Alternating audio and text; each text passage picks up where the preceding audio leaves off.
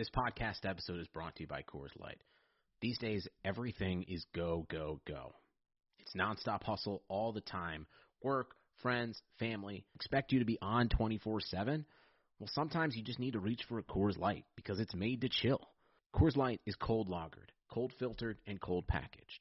It's as crisp and refreshing as the Colorado Rockies. It is literally made to chill. Coors Light is the one I choose when I need to unwind. So when you want to hit reset, reach for the beer that's made to chill. Get Coors Light in the new look delivered straight to your door with Drizly or Instacart. Celebrate responsibly. Coors Brewing Company, Golden, Colorado.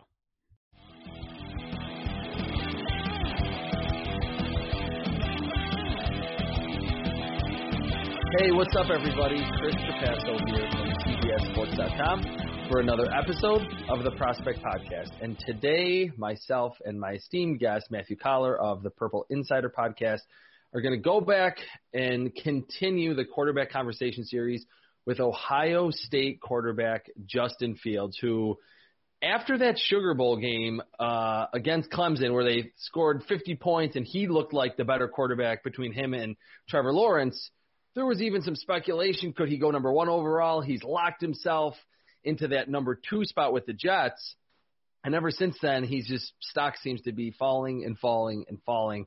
We're going to talk about why, everything about his game, pro comparison. I'll read from my scouting uh, notebook, my scouting report on Justin Fields. But just to start, and then I'll kick it over to you, Matt. Uh, I think Justin Fields is almost getting to the point now where he's a little bit underrated.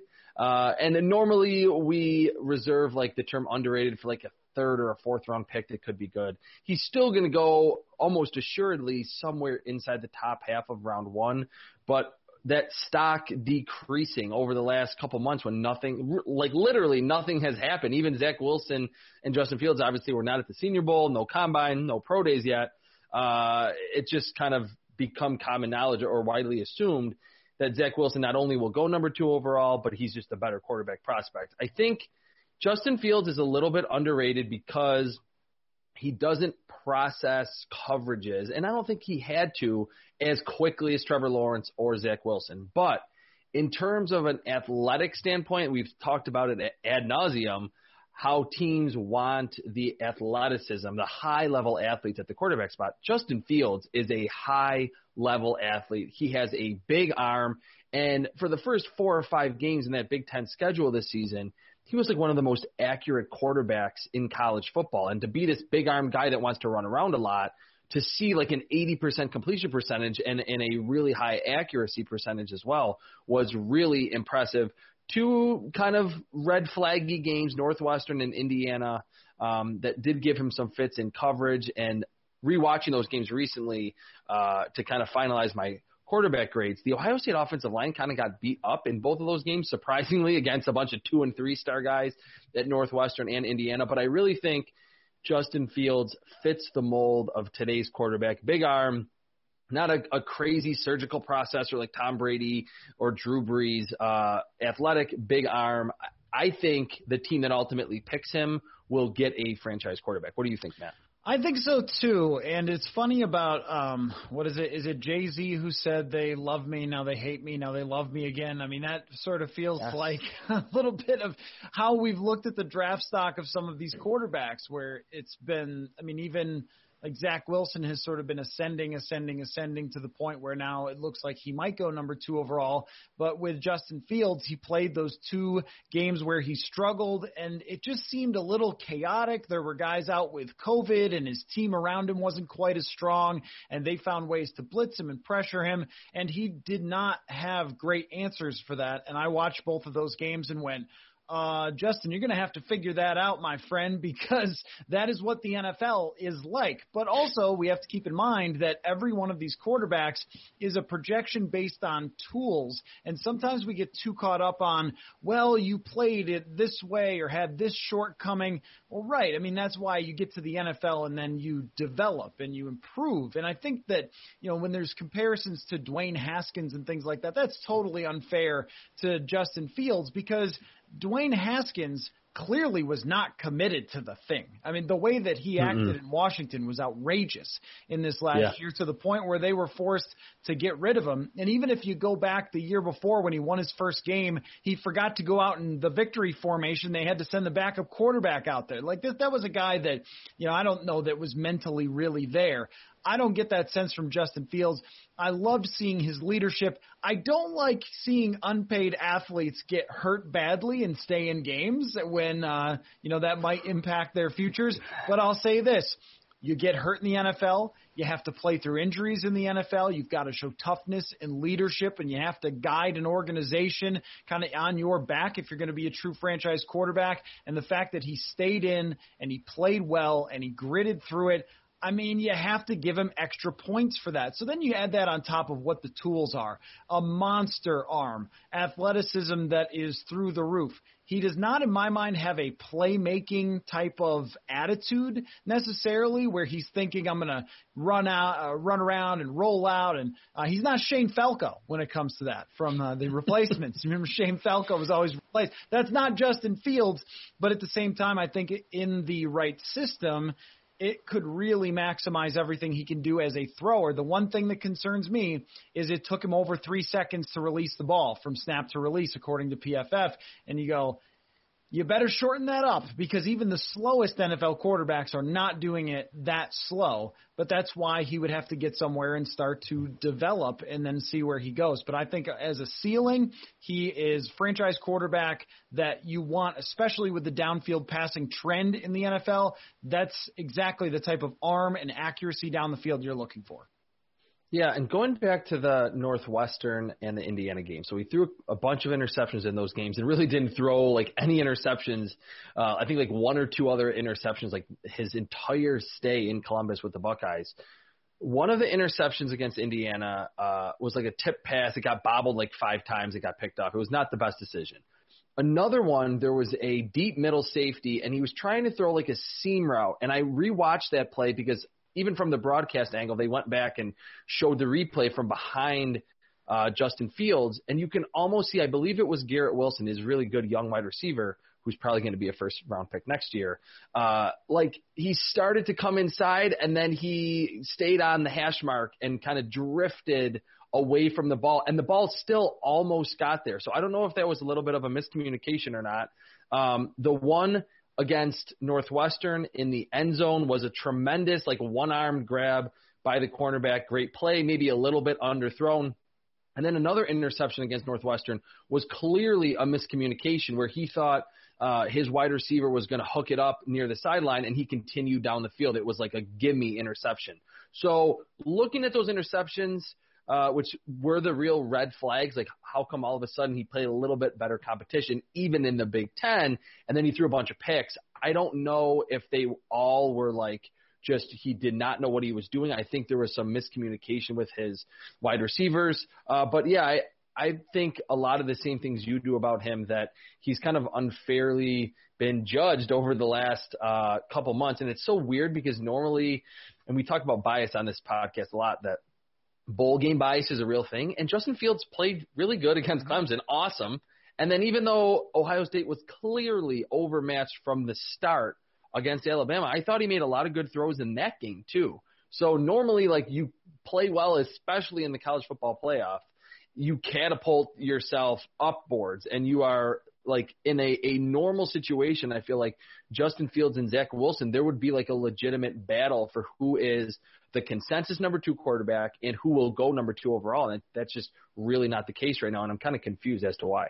Yeah, going into this season, there was a conversation about whether Justin Fields had a chance to even pass Trevor Lawrence. Now, that kind of went away as we went along, and Trevor Lawrence played mostly really well. But even if you're trying to judge those bowl games, I mean, one of the problems is Alabama's just so good, and Ohio State was so good going up against Clemson. It's like, uh, what am I supposed to do here when the matchup is just not fair? It wasn't fair with Alabama against Ohio State. And I don't know what I'm supposed to make of you know, how a quarterback is playing under pressure in college because I've heard people say, hey, man, that's what you want to look for. You want to look for that pocket presence. You want to look for how they play under pressure. But the data kind of points us to in the NFL that nobody is consistent when playing under pressure. And even we see this from Patrick Mahomes in the Super Bowl that now that was a historic amount of pressure that he faced yeah. the team. But even the best quarterback in the NFL, you can go back throughout history. If you're getting a ton of pressure on Tom Brady and you're the New York Giants in the Super Bowl, you've got a chance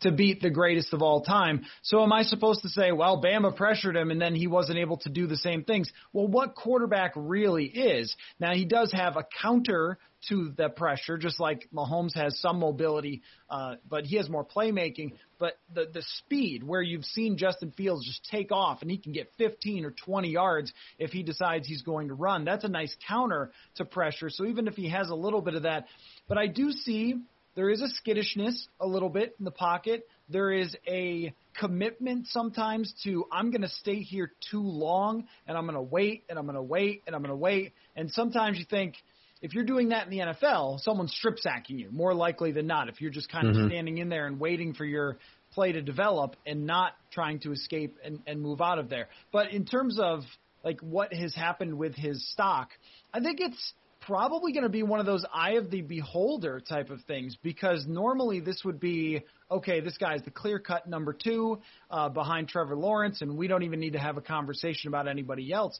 But Zach Wilson's insane rise and insane play, honestly, it was so much fun. We'll get to that one. Yeah. And then the intrigue of Trey Lance, you could see teams saying, I'd rather have Trey Lance because he's got this insane upside and we can develop him. I could see some teams saying, well, Mac Jones is the more developed, in the pocket, accurate, traditional quarterback, if you will, even though I think there's more traditional quarterback to Fields than people want to say. But, you know, mm-hmm. I, I mean, that, that's where it's really hard to figure out. Like, his stock – based on mock drafts and based how people are talking and reporting. I mean, we've seen some analysts say, well, he could be the one who drops, and others saying, no, he's going to be locked in at number two. So I don't have a great sense for it. What I know is that a guy with his type of accuracy and arm strength, that you can work around those other things, that you can develop those other things, and especially with the way that systems are set up, and I mentioned this to you before, but the Shanahan, the Kubiak, the play actions, the rollouts, all those things are kind of set up to say, even if you have this particular weakness, that you're not a stand in the shotgun and go read, read, read, throw the ball. If you're not that guy, which I don't think he is, then then you could still work with those other raw tools and have a really good quarterback.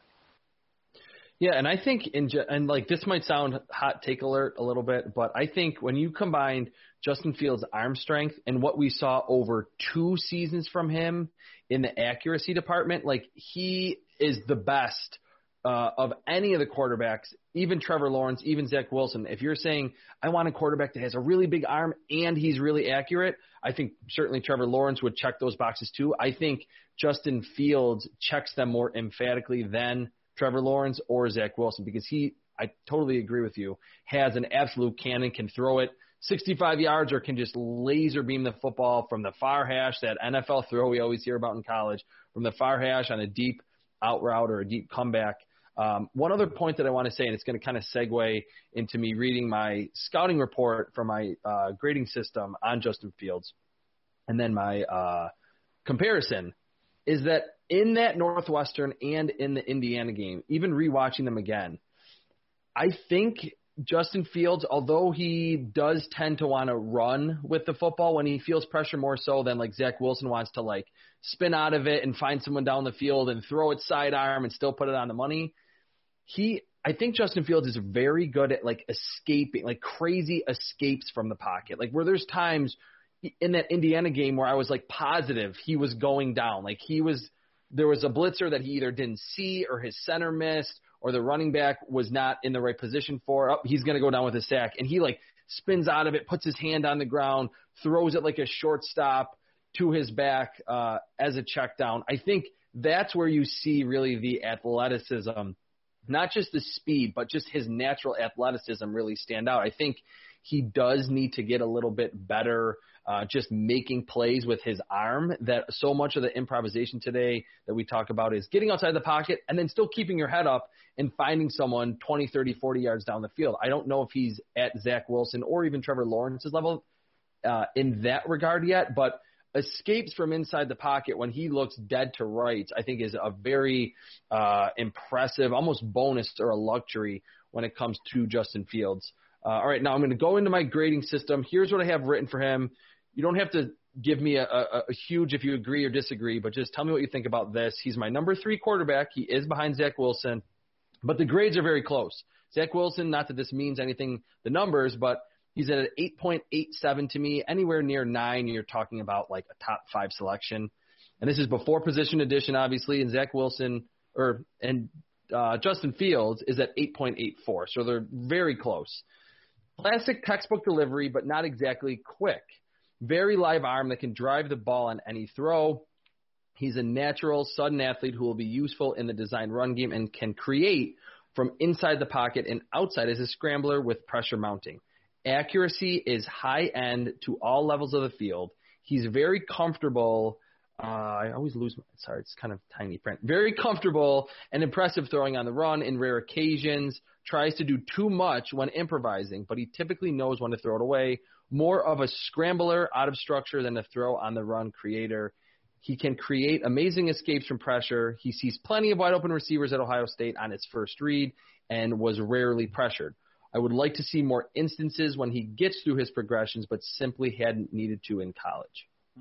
Yeah, the part about the progressions is very tough because I remember with Lamar Jackson, you heard a lot of people saying like he doesn't go through his progressions. Now that wasn't true if you watched Lamar Jackson, but also I want to know how many guys in college have as complicated of offenses as the NFL does? The answer is none. No one. And and the other part of yeah. it too is that NFL offenses, if you go by the PFF data, 65 to 70 percent of the time the quarterback is already throwing to the first read. So mm-hmm. I don't think that it's a it's overrated. Yeah, right. I don't think it's a super fair criticism. I also don't know that a lot of us who are not uh, JT O'Sullivan on YouTube or something know exactly what the reads and progressions would be for certain mm-hmm. concepts. And so how sure. can you say like, oh, his helmet was pointed that way, so he must have been reading this to this to this? It's like do you really know that though? I mean, that's mm. that's a, you know, that's that's kind of a gray area I think of when we say that. So if he's making accurate throws on his first read, you want to give him a lot of credit for that because he's going to have to do that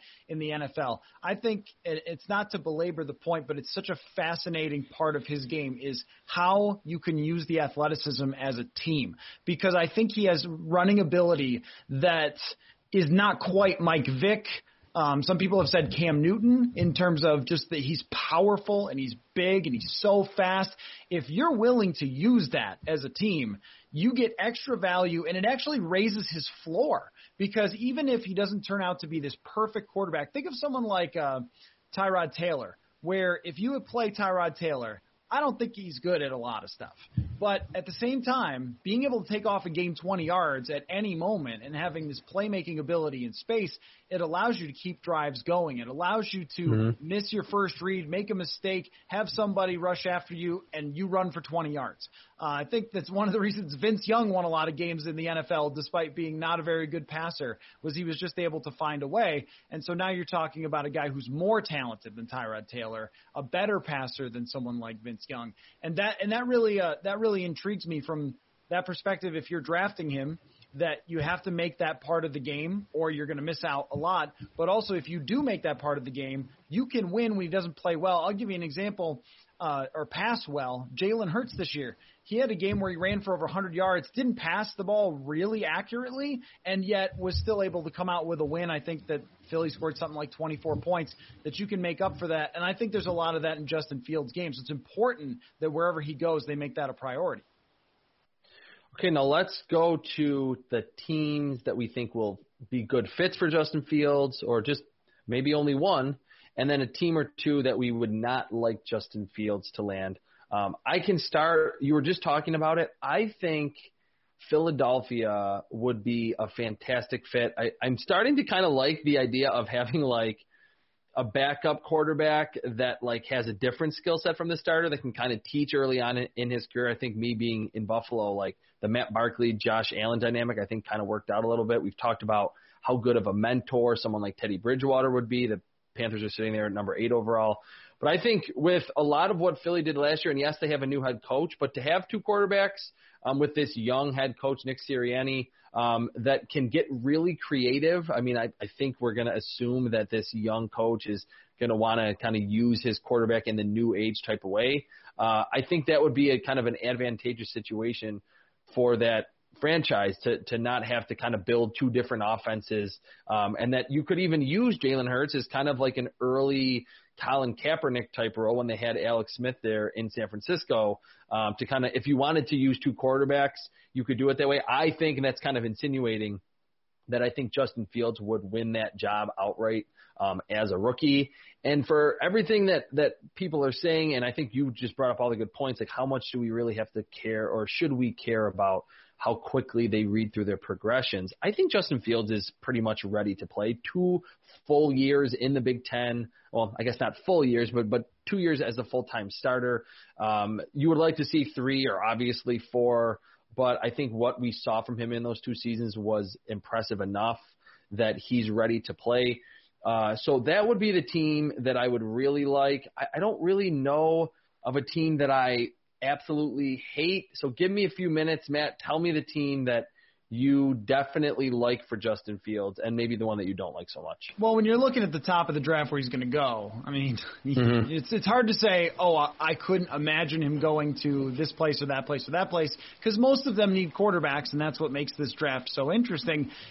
I think the best fit for Justin Fields is the Atlanta Falcons because they are going to run the Tennessee Titans system with Arthur Smith. That means a lot of play action, a lot of crossing routes, a lot of deep shots down the field on crossing routes and things like that. Um, maybe setting him now, he's not an under center guy at Ohio State. Nobody is really in college, but setting him up under center to run play actions a lot and create these open spaces with linebackers getting sucked up, and then giving him opportunities on the rollout to decide this one's going to be my number and I'm going to go get 15 or 20 yards. That's something we don't see used too often with really athletic quarterbacks, but I, I really believe that if you put a super athletic quarterback in a Jimmy Garoppolo type of situation or in a, you know, Ryan Tannehill is pretty athletic, but he's not quite Justin Fields level. Um, you know, if you put him in that situation, I think he's got Tannehill type arm talent where he can really go down the field. If you give him time, you give him play actions, and then he can use that athleticism. I love that fit. I also love the fact that he would be able to sit and they play Matt Ryan and they try to win some games and then they hand the ball over to Justin Fields. I'm always looking for that situation where a player can sit, and I also love San Francisco for him. If he is the guy that drops, San Francisco, don't overthink it.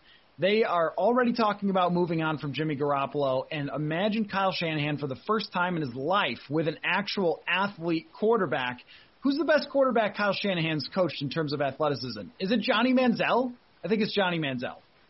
Wow, you're right. I think yeah, that would be a really fun fit. We talked about that for Trey Lance. I thought that would be a home or a dream come true for that organization if they got Trey Lance. Justin Fields kind of is in the same boat that he's high caliber athlete with a big arm that would really work wonders in that zone blocking scheme, stretch plays to the left, bootleg play action to the right. I think that would be perfect for him. Kind of read half the field if they are worried about that. I don't know if he'll fall this far and maybe this is like it's weird how it's become the case.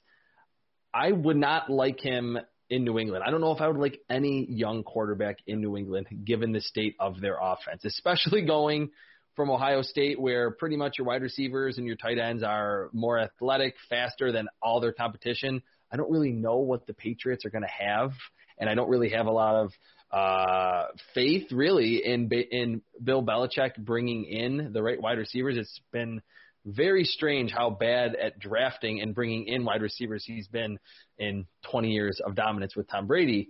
Um, so I, I wouldn't like New England, and I think this is going to be a podcast first. I'm going to disagree with you about the Falcons. It seems, and like here's why. I understand the thinking that sit behind Matt Ryan, but looking at Matt Ryan's contract, and we know that you know you can get out from any deal, you can make a trade. Uh, he's at a $40 million cap hit this season, and it's over $41 million in 2022. But there's still a lot of dead cap even in 2022. I believe it's like over $20 million.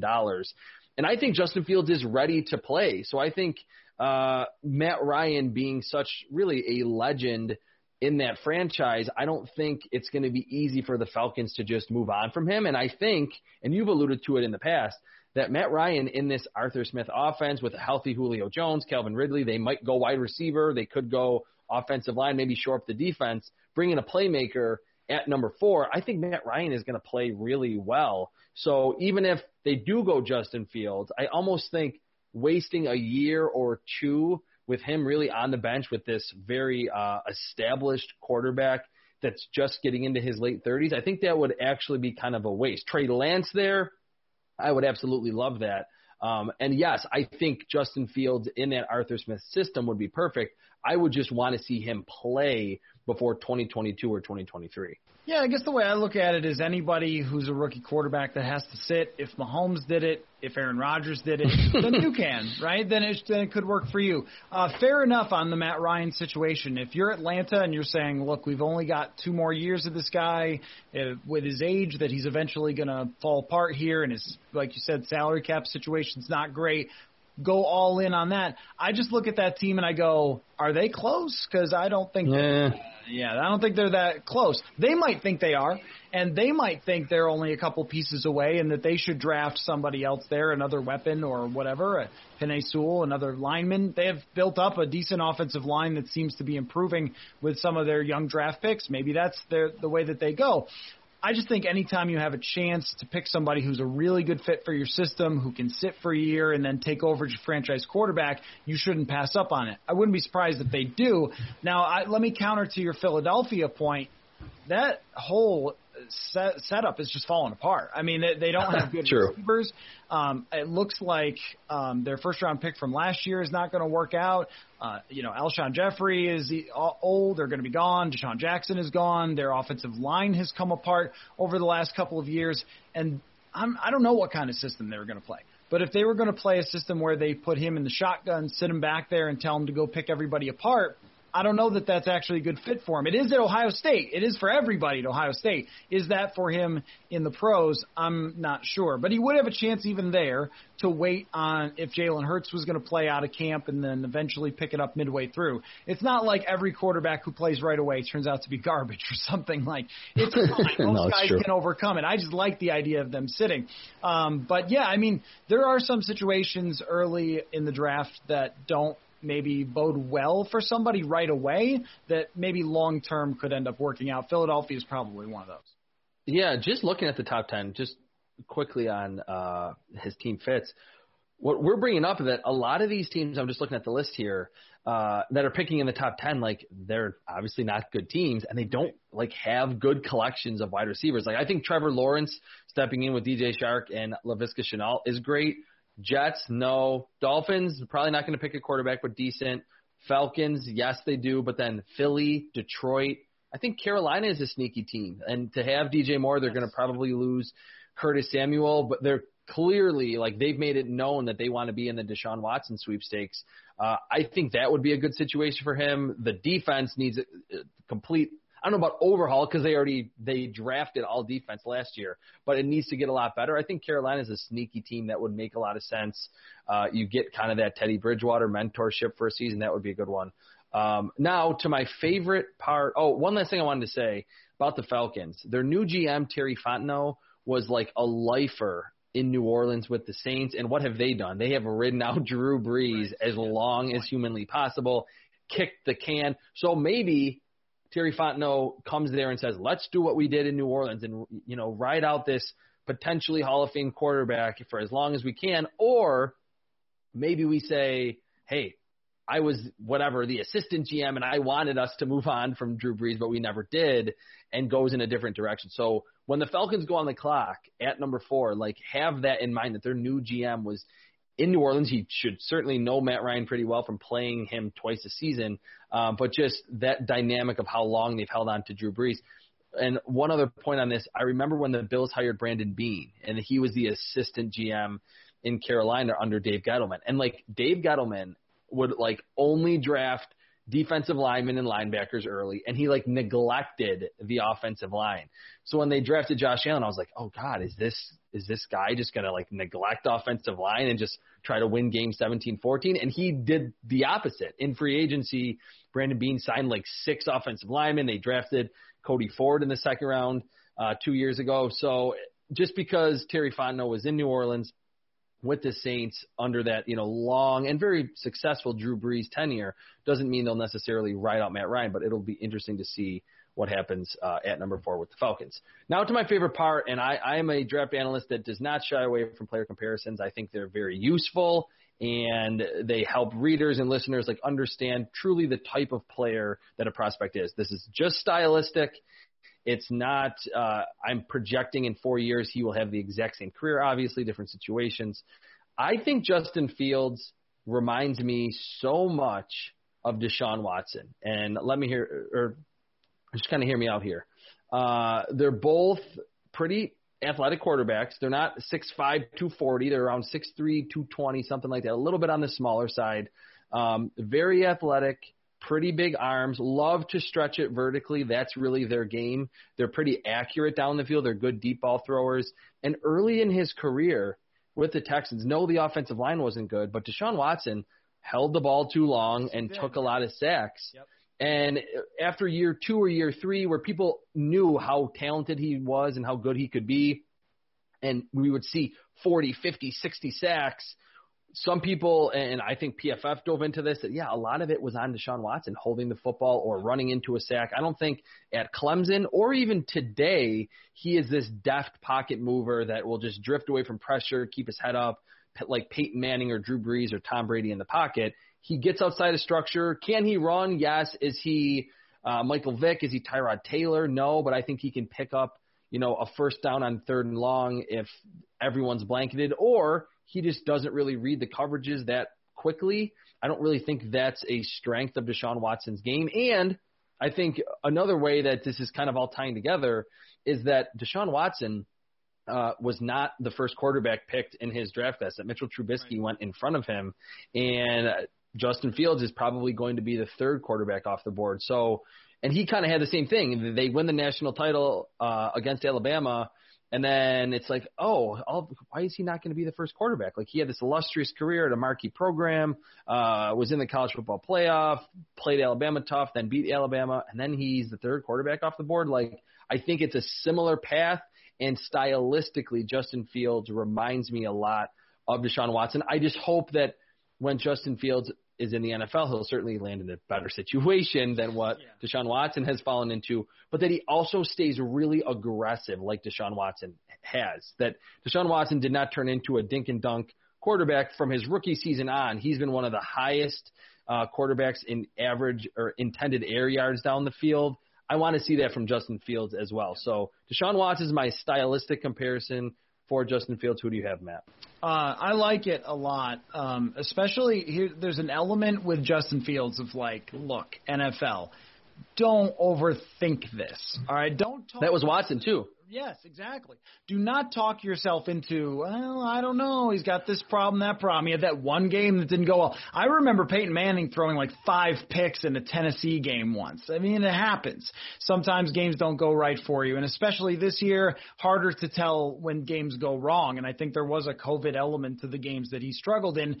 Don't let one game make you think that this is not a guy that you should pick. You should pick him. I mean, his statistics are outstanding. His tools are outstanding. Like this is a guy you should go for and not overly nitpick. And like you said, they did with Deshaun Watson. Fields throws the ball harder, I think, than Watson did, but that was mm-hmm. the issue. Well, you know, his velocity, miles per hour, throwing the ball at the combine or something. I remember. Like really. But yeah. what's funny about that is that Kirk Cousins has one of the hardest throws at the. How? How is that possible? Because Kirk Cousins has there's a reason for this. He has a really good like technical wind up and throw. And if you're just standing there and you're just winding up, but but how often do you do that? I mean, in a real game, you got to drop back, make a decision, let it loose. You have to throw it off balance, all those different things. And when Cousins has to do that and rely on just his arm and not the whole torque of like an outfielder throwing on a crow hop, well, then he doesn't have the same arm strength. So I, I think that that mm-hmm. number doesn't mean anything, but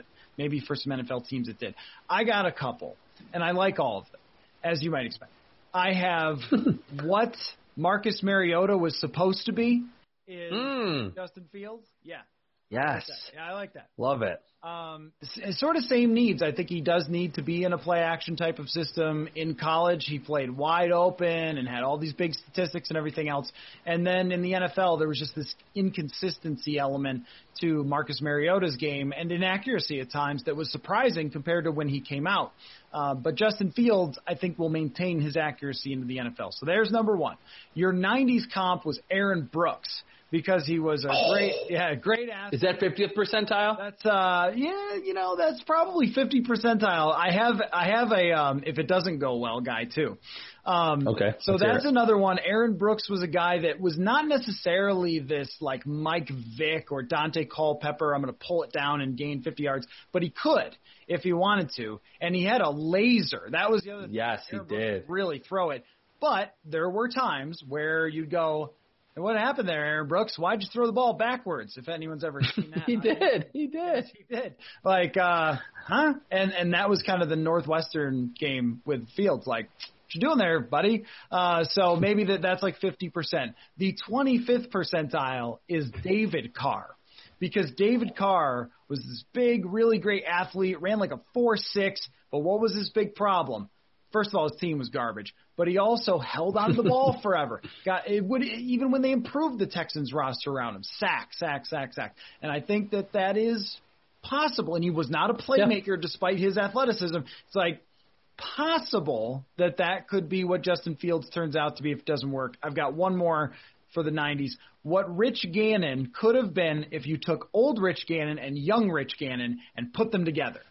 Oh. There's my most Yes. 90s comp. That Yeah. Hey, I'm all for when there's like adjectives at the beginning, like old Rich Gannon and young Rich Gannon. That's a really good one too, because he was hyper accurate too.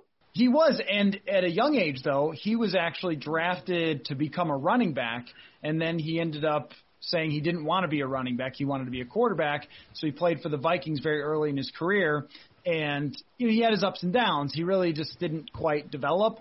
He ends up going to Kansas City as kind of a backup there, and then he is revitalized at the end of his career and is insanely accurate all of a sudden. And well, I think that Fields is very accurate, very athletic like a running back, like Rich Gannon was. There you go. Old and young Rich Gannon. And I don't want to force one on you, but I know that you've told me off air that you see a lot of Ryan I Tannehill do. in Justin Fields. Is that one that you've okay? So like, can you kind of expand on that? Because I think that's a really good modern day one. If we have any younger listeners that are like Rich Gannon, Rich like Gannon, what the hell? Yeah, uh, that is true. The reason I, I see him as Ryan Tannehill is Today's Ryan Tannehill. today's Ryan Tannehill, not the playing for Adam Dolphins. Gase. I'm sorry that happened to you, Ryan Tannehill. But the Tannehill was a wide receiver when he was in college. So he's got great athleticism, and he does not throw the ball super quick. Like he doesn't have this Jimmy Garoppolo like short catcher like throwing motion. He's got a longer throwing motion. But when guys are open down the field, he could throw lasers. But that's what he needs to succeed. And I think it's this way with Fields. I don't see him as being so laser sharp at the line of scrimmage like Tom Brady or something. He's going to pick you apart all over the place. I see him as much more of you've got to scheme guys open for him down the field. But if you do, he's going to throw the heck out of those footballs. And then if you need him to make a play with his legs, he'll do it. They don't really have Tannehill run a lot, but they could, I think, with his athleticism. His injury history would tell you probably don't do that, but Fields doesn't have that. So, yeah, I, I see a lot of similarities for what they need to be at their absolute best. Yeah, all right. I think that pretty much covers everything Justin Fields. Team fits, 90s, multiple 90s comparisons, Rich Gannon, a bunch of them thrown out there. We're going to continue the quarterback conversation series. We're getting near the top. Uh, Zach Wilson will be the next episode. And we might do things a little bit differently because to just talk about Zach Wilson and praise Trevor Lawrence, we might do things a little bit differently with those next two podcasts coming on the Prospect Podcast. For Matthew Coller, I'm Chris Trapasso. Thank you for listening.